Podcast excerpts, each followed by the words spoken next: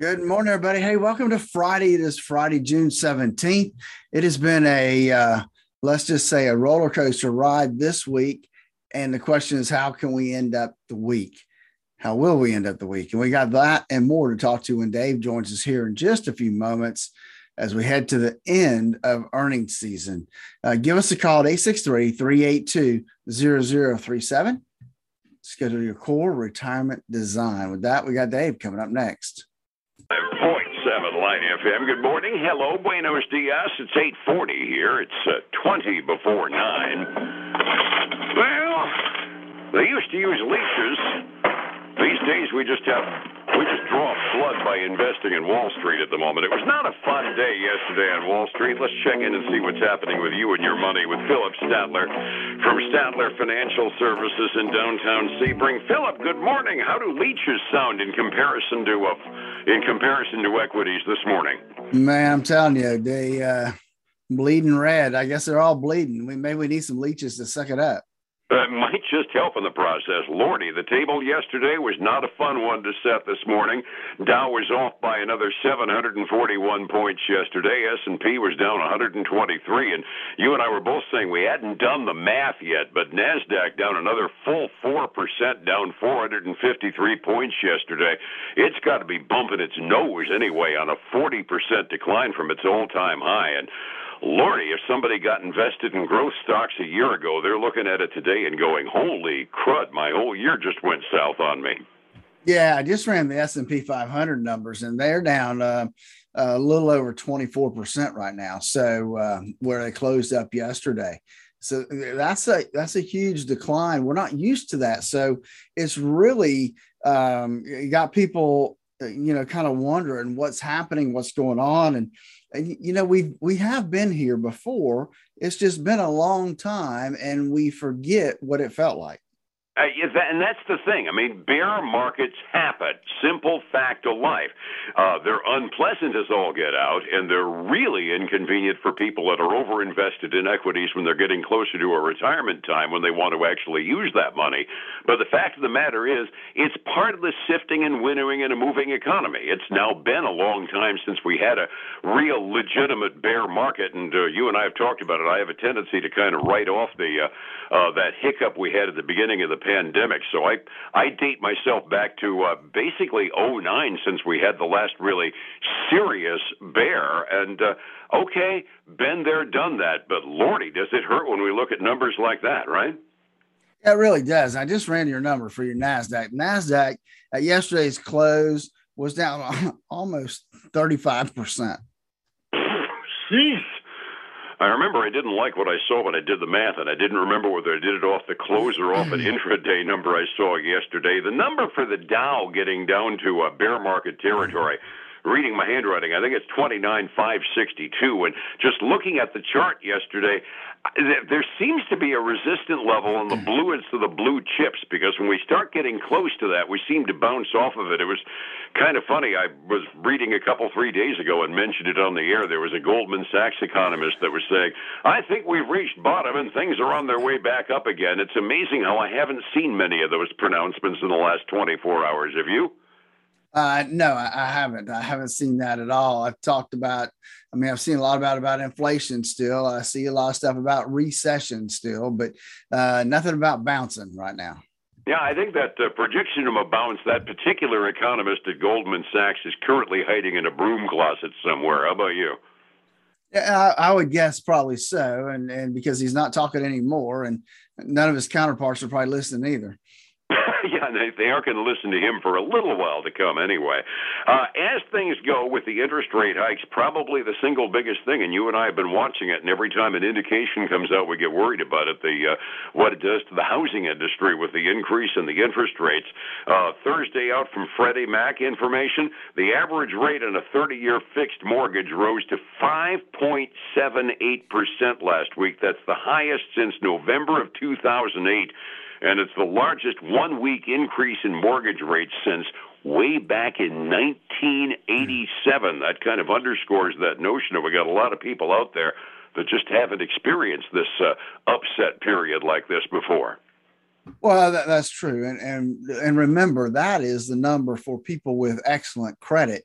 Um, I, I, know that when mortgage numbers were coming out, oh, a couple, three, four weeks ago, I, I, saw one of the mortgage brokers say, you know, in Highlands County, if you have, uh, you know, normal average credit, you can add about 1%, maybe even one and a half to that. Oh yeah, I mean you know you want you want to get five and a half percent today. You're probably looking at needing a seven a seven uh, you know a seven hundred above credit score. If you're down in the mid six hundreds, which they consider average, uh, yeah, you're going to pay more in the process. So buying a home gets more expensive, and that's going to result in a leveling off of prices for home sales. If they don't go down, at the very least, it's a safe bet leveling is going to take effect. That's right. We'll definitely see some leveling off because cash buyers uh, or, or, cash sellers that, that don't have any mortgage when they get paid off and and get their money it's going to be less because the guy that had to buy their house had to go get a mortgage and so that means it'll trickle down to us eventually where the guy that comes down here from the northeast that that sold his house for got cash money is coming down here but he's going to have less cash to spend as well Absolutely. We don't have any early morning data dump information of the federal government this morning. A couple of reports, though, and I think they're going to loom fairly large given the fact that now we're watching for the other shoe to drop, a softening of the labor market. Uh, a little later on today, we're going to get a report on industrial production in the United States and capacity utilization uh, see whether or not we really are cranking stuff out of the factories at maximum pace and whether or not we're actually producing quantities that are comparable to prior months. I suspect that if there's an unpleasant surprise in that somewhere, uh, we may see an acceleration on our downtick. Well, we could very well. I mean, there's still so much stuff happening, and yet there's not a lot happening, right? Because we're at tail end of earnings season there's just not a lot of economic news left. There's not a lot of earnings news left. So, so the things that we're seeing move the market now are just um, ebbs and flows that that different traders are seeing and trying to take advantage of. Yeah, it's it's one of those times where you know, kind of like we refer to those Federal Reserve, in, uh, you know, individual bank index numbers. Those are things that a normally functioning economy will look at and raise their eyebrows and go forward. But a minor report could suddenly mean something, and uh, I suspect, given how consumer-driven we are in the economy, that industrial production might loom be one of those secondary level reports that's going to loom kind of large today. Well, I think any kind of report, even though they're secondary and maybe even um, even less than that, are are things that could move the market just because there's not anything else to move the market. So traders are looking for anything, economists are looking for anything to talk about, and so these things could be talking points uh, for the day or the the, the couple days after. And we're looking at that point where the guys that can move gobs of money around are looking for any indication where they can shift some money into a sector that's likely to get a, a quick gain because they're obviously worrying about their reports to uh, their shareholders when they come out in these uh, in the mutual fund and the ETFs that are out there. I got to come up with some money and show some growth. So a quick change, and that some of that is precipitated by one of those secondary reports. So days like this, there could be wild changes based upon a report that you and I would normally just blow off as being uh, you know, a sidebar story in the morning. But that's so true. That's absolutely true, Dave. I was double checking. Uh, let's see here. Oh, crude oil. It's actually down a little bit this morning. That may help a little bit in the process, but I really don't have a whole heck of a lot else. Is there anything else that's uh, that we're expecting that could move the market today or early next week? It's a three-day weekend ahead for traders, and that's going to mean that Friday is going to be a time where there's a good chance I'm going to see some money taken off the table at the end of the day today. Yeah, you know, I, I, haven't seen anything out there drastically. I was looking ahead to next week to see what might be popping up on the um, economic calendar. And the one thing we do have next week on Tuesday, it'll be Tuesday mid morning, is existing home sales. That number comes out. So that one's going to be important again, another gauge in what's happening in the real estate markets. And then, of course, Thursday is jobs day, and um, and Friday we don't really get anything until mid morning on Friday. So, not a lot of economic news coming out. I mean, we're really, you know, Dave, at the very, very end of the quarter, and so most everything has come out that's going to come out for the quarter, and we just have to. Uh, it's kind of what you call the quiet period before the next quarter starts. Yeah, it truly is the doldrum period in terms of economic stuff. Half the federal government employees are on vacation, taking breaks during the year as well this time of the year. So a lot of the stuff that we generally would get out, and the gossip mill stuff that comes out even, runs a little bit later and runs a little bit slower. And then starting on July 1st, all heck breaks loose again when we start talking about unemployment rates and the like.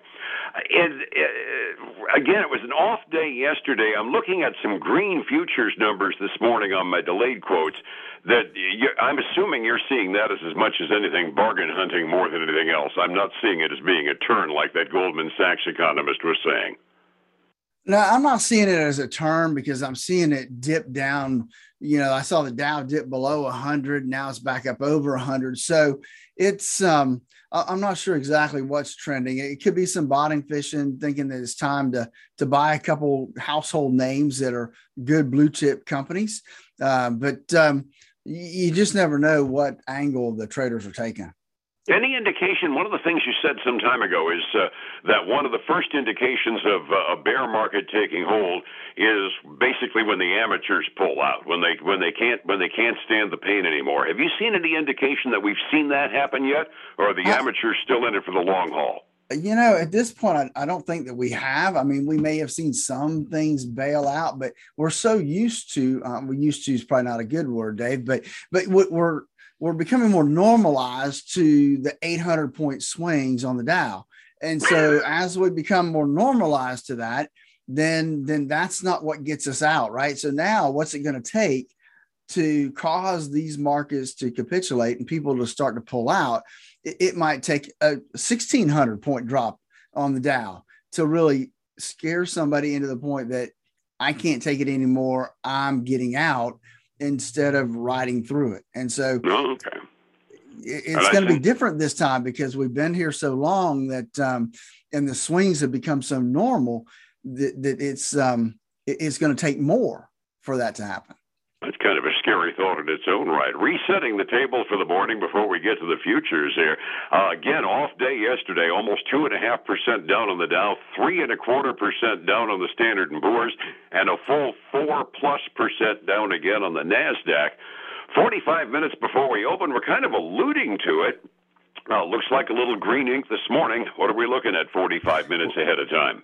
We do have a little green ink coming in this morning. And it's not huge, but at least it's green right now. So we got the Dow up four tenths of a percent. The S&P 500 is up six tenths and the NASDAQ 100 is up almost eight tenths. The big winner today is probably the Russell 2000 right now, up 1.1%. So, so all the stock indexes and equity indexes look like they're in the green territory right now. Commodities, though, a little different story. We've got silver basically flat right now. We've got uh, gold up about a quarter of a percent. And then we got crude oil down a little over a half a percent to $16.92 a barrel. Which, believe it or not, that sounds like a pretty good price compared to what we've had for the last few days, doesn't it? it yeah, it really does. I'd, I'd still like to see it at 100. Yeah, our standards have changed by a little bit. Overseas markets can't really explain why, but the Asian Rim, for the most part, was up, and Europe mostly up now, halfway through their trading day. If you're 40 years old, there's one strategy right now that makes some sense. If you're uh, 55, there's a completely different strategy. It takes a little bit of care to be able to thread that needle, Phillip. I need help finding out which kind of threading I need to do. How do I get you for an analysis?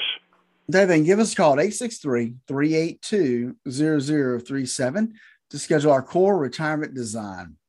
And then join us this weekend for the Statler Financial Radio Show, 6 a.m. and noon on Saturday, 10 a.m. Sunday morning on Highlands News Talk, 730 and 95.3 FM. All righty, and you're going to cover next week while I'm gone. I'll be here on Monday morning to tell everybody what's happening internationally while our markets are shut down. Phillip, have a great weekend. We'll catch you soon, all right? All right, buddy. You have a great day. Do appreciate it. It's 105.7 Light FM and Statler Financial Services. Phillip Statler. Hey, everybody. Again, I want to thank you for joining us today. Uh, I know it's been a rough week on Wall Street. I hope you have a great weekend. I won't be here Monday, but I will talk to you again on Tuesday. Until then, have a good one.